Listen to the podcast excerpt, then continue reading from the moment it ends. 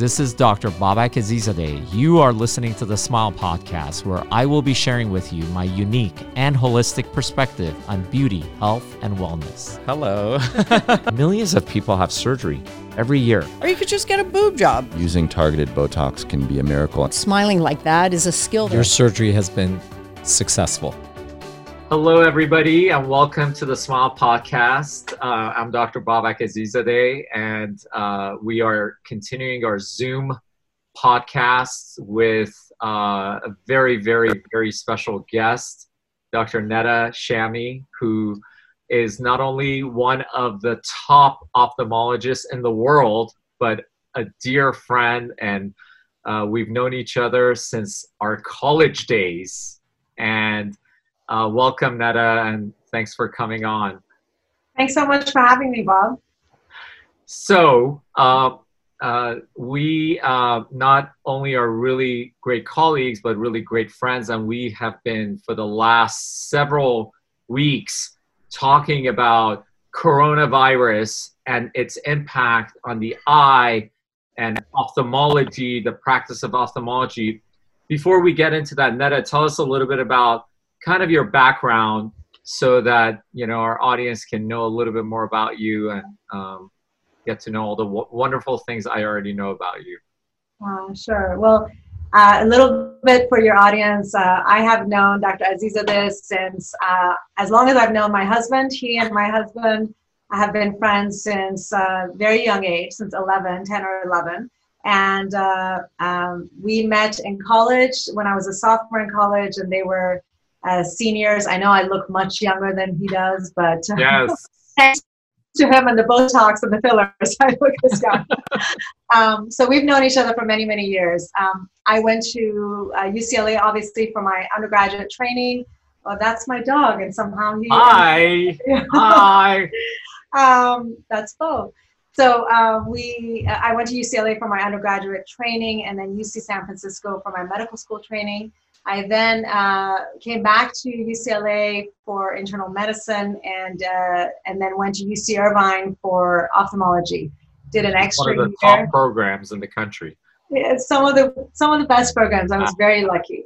And then I did a fellowship year uh, for uh, laser refractive surgery and corneal transplantation. And then after that, have kind of uh, as you know, um, moved around for the best jobs, for jobs that allowed me to really grow professionally. And thankfully, my husband, also, who is an academic uh, uh, surgeon, uh, we were able to find opportunities that really helped us both grow um, in our own careers. So I went to Portland, Oregon, and worked with one of the pioneers in uh, eye surgery, Mark Terry, at a center called Devers Eye Institute, and was there for many years and then came down uh, to USC, uh, where my husband and I both um, were lucky enough to get recruited together uh, to join the department and was on faculty there for six years. Um, I was the director of the um, eye center for USC that, that started in Beverly Hills. I actually was involved in starting that process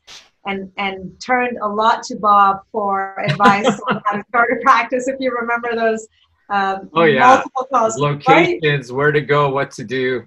Yeah. Yes, free consultation. Yeah. but um, and then after that, uh, I have uh, now joined uh, Robert Maloney at the Maloney Shamie Vision Institute, which is really a premier center in the Western United States for eye surgery. Um, I joined him as a partner, and it really was a move for me to grow further in my own practice and really focus on what I love in ophthalmology, which is uh, surgical practice and surgical specialty. Um, it's a fantastic practice, and we'll talk about it more about the kind of things we offer. So yeah, so uh, Dr. Shamie and her husband are like the power couple of medicine. They are like just so accomplished, so amazing, and I'm so lucky I know them. And Dr. Shamie and Maloney are the power couple in ophthalmology. So that is really, really amazing. And Dr. Shamie is very humble, but she is like speaks all over the world. She's a key opinion leader for many, many aspects of ophthalmology and uh, in both the academic and industry. So she is like really sought after and we're lucky. Thank you for taking your time to spend you know with us a few minutes to really what i wanted to do you know obviously this is a beauty health and wellness podcast. We're going to really focus on health and wellness today especially with the coronavirus because obviously there is so much information and the key aspect I, what i want to get get to is real science real real facts with coronavirus as it has to do with the eye.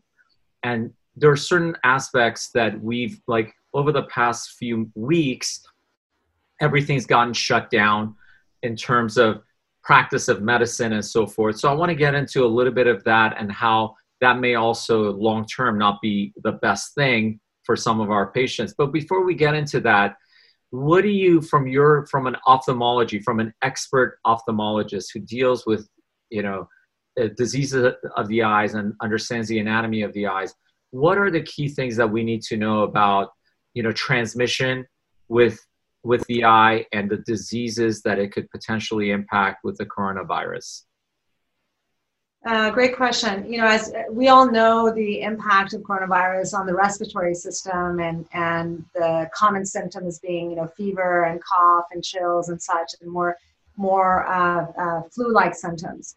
Uh, what we what we know about its impact on the eye comes from the uh, Chinese data um, from their initial series, and what we what we know at least has been published or reported is is a very small percentage of patients also had conjunctivitis and that is like red pink eye.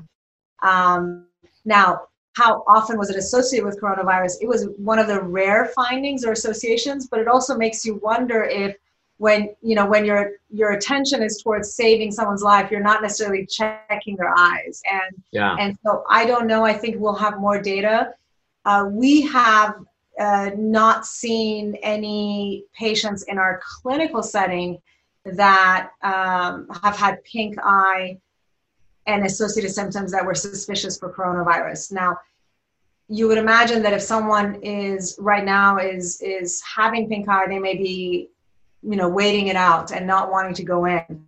And if it is associated with coronavirus and it become and the coronavirus becomes symptomatic, they're not going to be coming to the eye doctor with yeah. a pink eye. They're going to go to the hospitals. So we don't know. Um, short answer to that is that we don't know. What we do know is that we need to protect ourselves against the potential transmission through the tear and through conjunctival um, transmission if if you're if you touch your eyes for example and you have coronavirus touch your eyes and your tear gets on your hand with that hand you touch touch a surface. Could you potentially transmit it to someone else who touches it and touches their uh, face?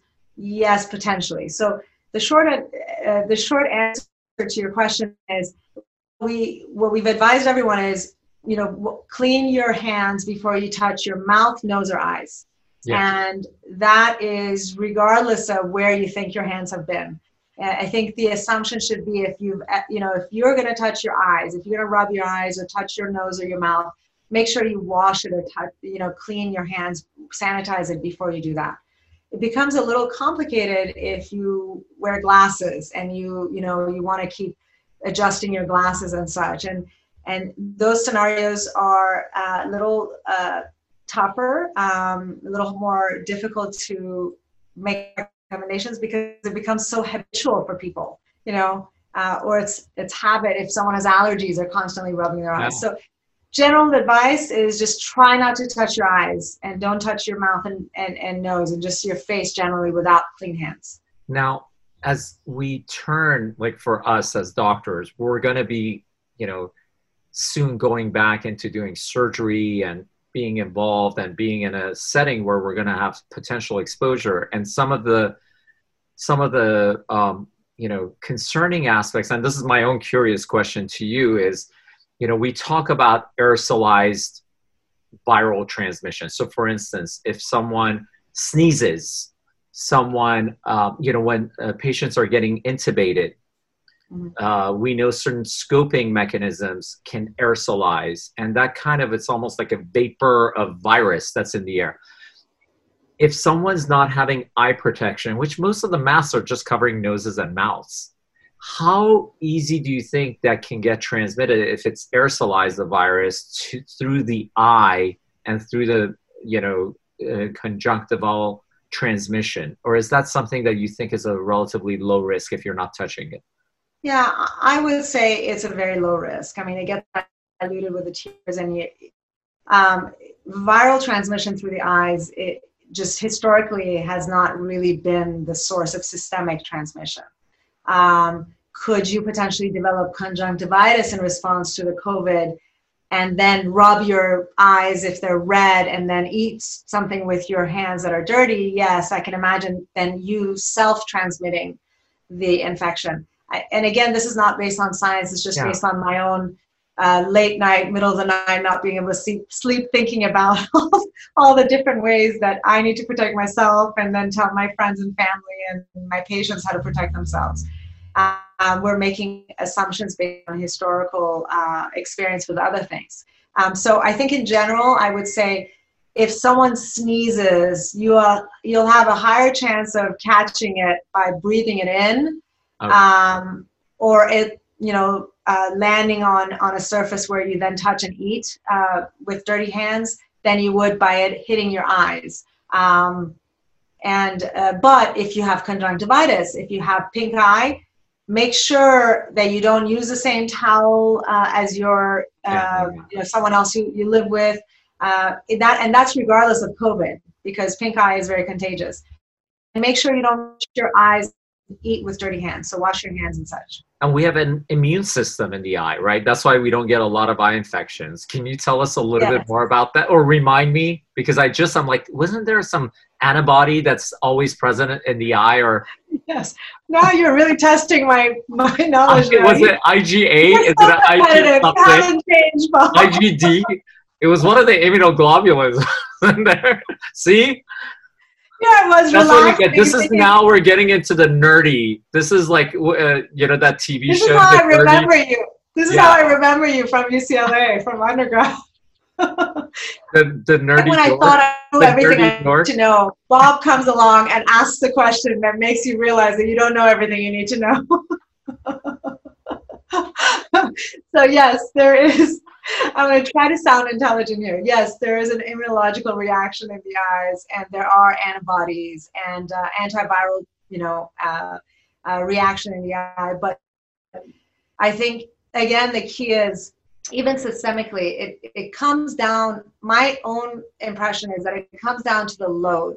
So how much exposure you have and the entry of that virus into your systemic, uh, you know, system and which is why uh, anesthesiologists are greater risks because when they're doing intubation of a patient who may be a silent a carrier of COVID, even if they're not so sick that they're symptomatic, that aerosolization or, or the exposure is a lot more. Um, actually, ophthalmologists have also, in Italy, for example, and in China, the first person who, you know, was the one who um, talked about coronavirus was an ophthalmologist who unfortunately passed um, as a result of complications of COVID. So it's very, very, very clear in our minds, and, and it's a real source of anxiety for us ophthalmologists, as it is for ENT doctors, and of us who are have to be very close to the patient, and we can't uh, follow the six feet, you know, um, yeah. distancing. And so, yes, there is a way of transmission through the through the through the conjunctiva potentially, but it's not I don't believe, and I don't think there's enough science out there to point at it being a prominent source of transmission. Good. Just as a side note, uh, Dr. Shamie, her at that time, you know, friend uh, and my best friend, Dr. Daneshmand, and I were all microbiology and molecular genetics major, which is the the basically coronavirus major essentially at that time, and we were so that was yeah. that was 20 years ago. Actually, yeah, no, oh longer. God, that was years 30 years ago. oh my gosh. For me. Yeah. So so yeah, so uh, we'll we'll get nerdy once in a while. Okay, so now, you know, we're about to embark on getting back into our practices. Okay, but before we get into that, I believe there's also been some harm to patients because patients are so scared to go to the ER or call their doctors because they don't want to get coronavirus and they have you know, there was a study that the number of people, young people or uh, middle-aged people dying from strokes has gone up, heart attacks has gone up because they're just so worried about going to the ER. Are there any ophthalmologic emergencies that people should be aware of? That look, you cannot take this. This is something that you got to go to the ER or call your ophthalmologist because it's a matter of hours before you can like you know really get into trouble. Yeah, very good question. Um, ophthalmology emergencies. Um, let's talk about chronic diseases that need to be managed routinely, right. such as glaucoma and macular degeneration. Those are sight-threatening conditions that, if they are not monitored on schedule, potentially, you know, have a detri- you know detrimental effect on on vision. And so, patients with macular degeneration who have been getting treated on a you know routine basis should definitely speak to their um, retina specialist and ask for uh, what the schedule should be. And I and I'm not a retina specialist, so I don't know what modifications have been made in those treatment protocols. Uh, but like a macular de- degeneration patient who is getting injections to prevent worsening of the macular yeah, degeneration wait, yeah. on a monthly basis, you know, they may probably be able to stretch it out. But again, a retina specialist uh, would be able to give guidance on that. A glaucoma patient would need monitoring of their intraocular pressure usually if you're controlled and you've been controlled prior to the COVID, you could probably stretch out the monitoring to every three months or every four months, again, under the guidance of a specialist. Uh, but if you were, for example, at a point where you weren't yet controlled and your pressure was being monitored more closely, then I would, you know, highly advise against not going in because you could potentially lose your vision if if you avoid going in. And um, you know, as of, as physicians, we've all taken major steps in making sure that we um, protect our patients and protect ourselves, and we closed the clinic to essential visits. But those patients who need close monitoring, um, there are ways of going in safely. Now, there are doctors, though, who have closed their clinic altogether, even to um, urgent or emergent cases.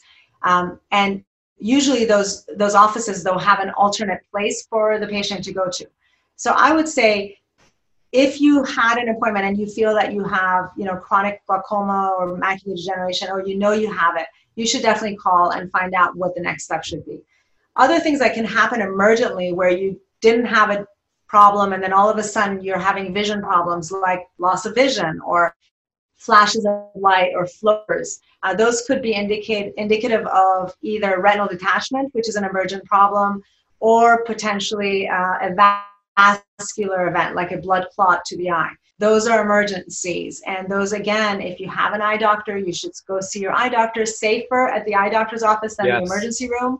Um, but if the eye doctor is closed, maybe call another eye doctor or ask, ask your own eye doctor for advice and then and then ultimately the ER. Um, I tell you though, the emergency rooms um, they are incre- incredibly prepared. Yeah. but what, I mean, it's incredible. Yeah. I think in California we're very lucky. In Los Angeles we're really really lucky um, in that we haven't had the kind of surges that they had in Los in um, New York.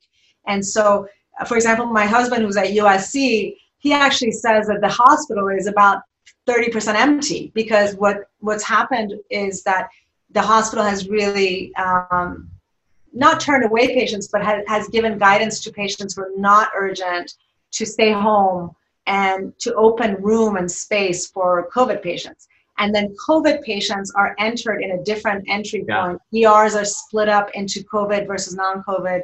So i would say the the last resort go into the emergency room for eye, eye emergencies, but at the very least, if you feel like you're having sudden vision changes, you should call your eye doctor or call an eye doctor locally and see if you can get into them.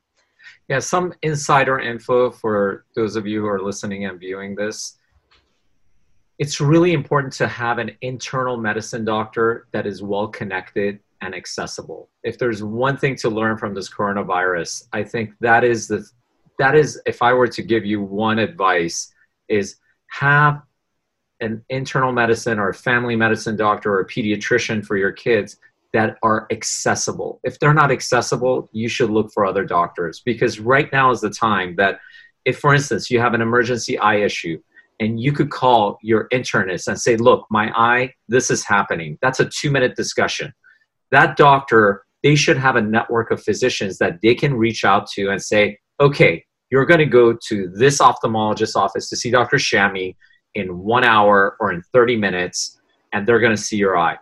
That is how I think the medicine that we're we're practicing will change because people don't want to go to the emergency rooms. And way after coronavirus has changed, people are not going to want to get their routine or urgent care that they can get outside of the hospital within the hospital system. So this is really, really important. I don't know if you have any comments on that, but this I feel yeah, like emerging change. Yeah, absolutely. And I think the other thing that's that's emerging and that we've implemented into our practice, and I know you you've done it even before because of your international patients, but it's virtual medicine and um, it, it's uh, you know very safe uh, to contact your doctor and for those doctors who have uh, the capability to offer virtual um, visits to have a virtual visit and say this is what's happening or ask your questions and get guidance um, but that's not necessarily for emergent scenarios but in cases where you have a question about urgency of your eye problem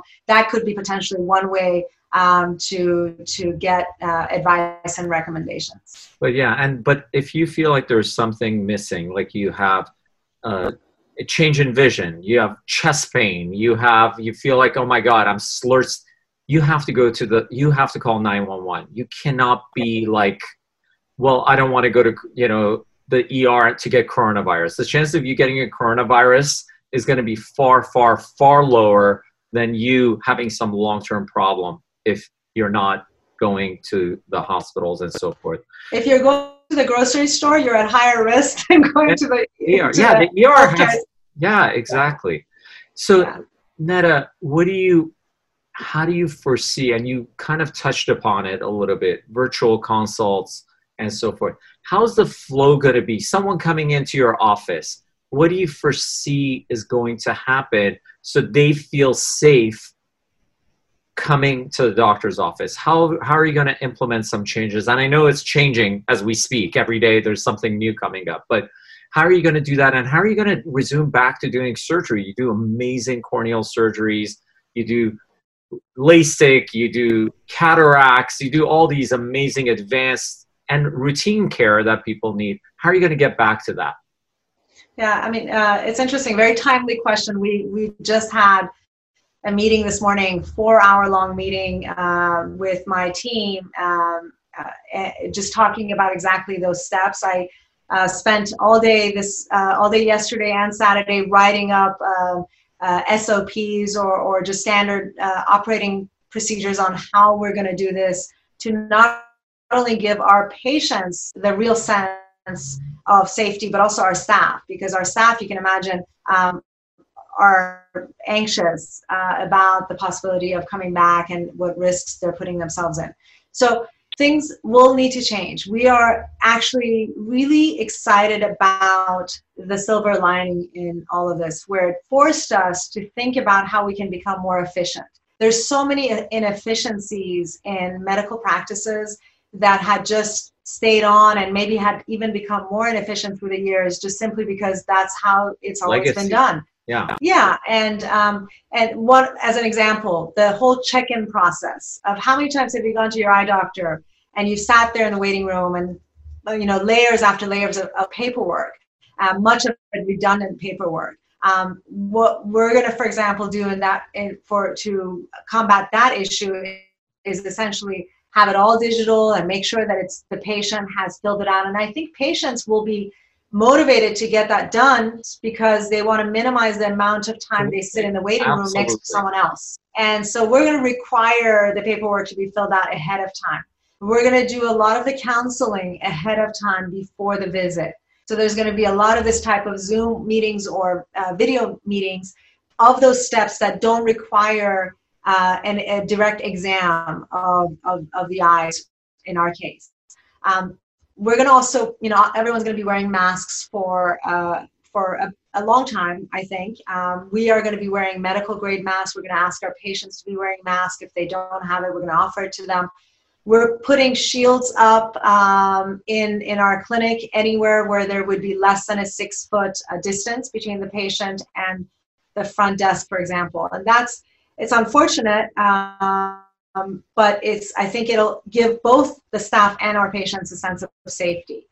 Um, our exam process will become more streamlined, where we're going to lessen the number of tests we do. And again, this will be to the benefit of the patient and, and to our clinics and our processes. Do we really need every single test? And we literally sat there today and talked about these tests that we do and we put patients through you know five different diagnostic tests yes it seems really futuristic and modern and, and amazing but do we really need the value of the of the uh, data that comes out of that and you know, it's interesting when you sit down and talk about it, you realize, well, some of it is redundant, and is it really useful for every patient? So we're shortening that whole um, uh, process, and then and then during the exam, uh, again, we're going to spend uh, less time um, uh, in unfocused discussion and a lot more time with having patients come in empowered with the information ahead of time so their questions are thoughtful and very directed. And then we're going to end with a link to information videos and, and, and content that will be specific to their condition. Digital so let's, blending of the digital with the personal. Absolutely.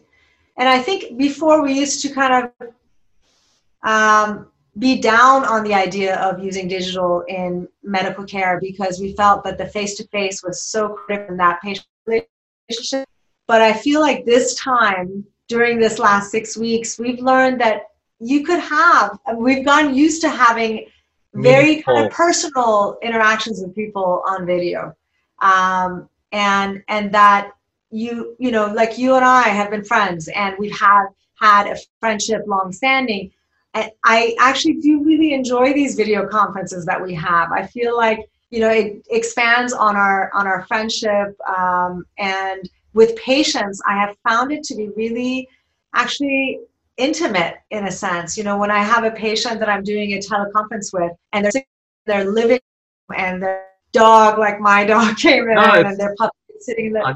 It's it's incredible. It's unbelievable. And, and then their you know their daughter or their husband helps with the discussion and asks the questions and they feel like they're in on the on the um, consult. So there's definitely positives. The other day i had a consultation with actually a patient who lives a virtual a zoom consultation with someone who lives in los angeles but their dermatologist who had referred her to me wanted to be on the conversation and with the permission of the patient it was exactly like this. The three of us were talking. The dermatologist was asking questions. Patient was, and it was just such a interactive and positive, you know, discussion that I was like, you know, that would be amazing if I'm referring someone, you know, to a doctor, and you know, how great would it be if I could help my patient, you know, help them make the right decision by being more knowledgeable. So it was really, I think there were some changes, but you know, in the past, I think regulations have been really difficult. I think that's why the digital world wasn't, you know, taking on some of the doctors who bill insurance and, you know, are they can't like do videos because they couldn't bill for those charges. So those will all change and improve upon over the next well that's but that's it's interesting i thought that too and that was always kind of my own personal um, excuse for not offering virtual or not even exploring it but in exploring it now, I realize that the the, was, the coding and the ability to, to bill was actually was put in place in 2015. Uh, but it wasn't until we were forced to consider yeah. it that that have we thought about it. So we're actually are going to add this as a permanent part of our practice, where we're going to offer the option to patients, and it's going to help us expand the scope of our practice. It'll help, especially in Los Angeles with traffic you know, if a, if patient wants to come in for LASIK consultation, for example, much of that initial consultation for a LASIK patient is talking. Uh, it's less about the exam and much more about talking and talking about the options available. So we're moving towards offering uh, virtual consults for LASIK consults to expedite that process for the patient, and uh, and then gathering information ahead of time, and then have the patient come on the same day uh, as their LASIK. imagine going from two visits, two or three visits to one visit, only one virtual visit, and then one visit for the surgery. Yeah. A lot more efficient. Um, the patient can do it during their lunch hour uh, at work instead of having to block out a whole half day to come in for an exam. Amazing. That's amazing. Good. Now, on a personal level, how have you kept yourself busy? What have you been doing these past few weeks? A ton of webinars. You know, it's it's interesting. Initially, when this all started, I had a whole long list of things I wanted to do and how I'm going to read how many, however many books, and I'm going to organize every aspect of, of my of the house. Uh, I've organized a few closets, and definitely our pantry is looking like a catalog, uh, you know, page out of the container store. Um, but um, you know, it's incredible how the time flies by, and uh, I, I think the first two weeks I spent uh, panic attacked. um, and just you know constantly reading up about it and trying to educate myself about it and really to to, uh, to a well, you know to my own fault in a sense and causing more anxiety to, for myself than I needed to. So I wasted the first week and a half that way.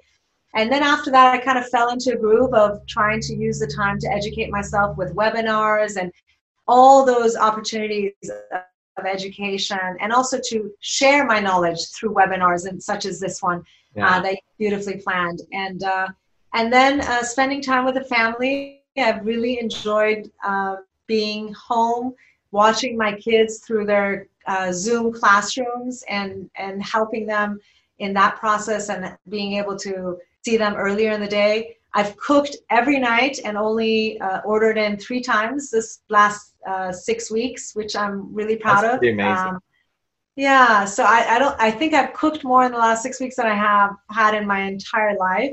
Um, and you know, exercising and trying to connect, stay connected with family as much as possible and friends and through Zoom calls. And um, we had our first dinner gathering last night with my parents coming over through the side, side yard, sitting outside. Everyone brought their own food and everyone took their own trash home. we really That's tried to keep keep the distance you know just i think what what i have found incredible about this time is how resilient we all are i mean i sure didn't think that we're going to be sitting here and talking about the silver lining of this experience Yeah. for those and i have had friends who unfortunately have lost loved ones as a result of this uh, I, I don't want to minimize the trauma and the incredible loss that this has caused for so many people out there. Um, knock on wood, I, I feel blessed that we haven't had uh, our you know immediate family and, and, circle of friends and, and, and my work family affected by this, but um, the resilience has been really awe-inspiring for me. Um, the the fact that we're most everyone I spoke to has found ways to find opportunity through this crisis Yeah. whether it's opportunity for personal growth, um, you know, career growth, um, connecting with friends, or just with your own um, mental health and sanity and and and and all of that. So there's reason to smile. I'm going to go back to your program here because uh, I think in any experience there's uh, beauty and um, reason to celebrate our wellness. Did Yeah. you like that? I brought smile, loved beauty, it. and wellness. I love it. and our health. We got to be thankful for our Yeah. health. So I want to thank you for taking time. I know you're like, you have uh, a lot of things going on throughout the day, and I really appreciate it. And I think that our um, viewers and audience is going to appreciate. Those who know you obviously already love you and those who don't i think will see how smart and brilliant and uh, humane you are. So i appreciate your time and um, i look forward to seeing you guys really soon. And for our viewers Yes. and listeners thank you so much. Please make sure that you subscribe and leave comments. And Neda thank you again. Thank you so much for having me. All right you have a great rest of your day Thank you. You Bye. too.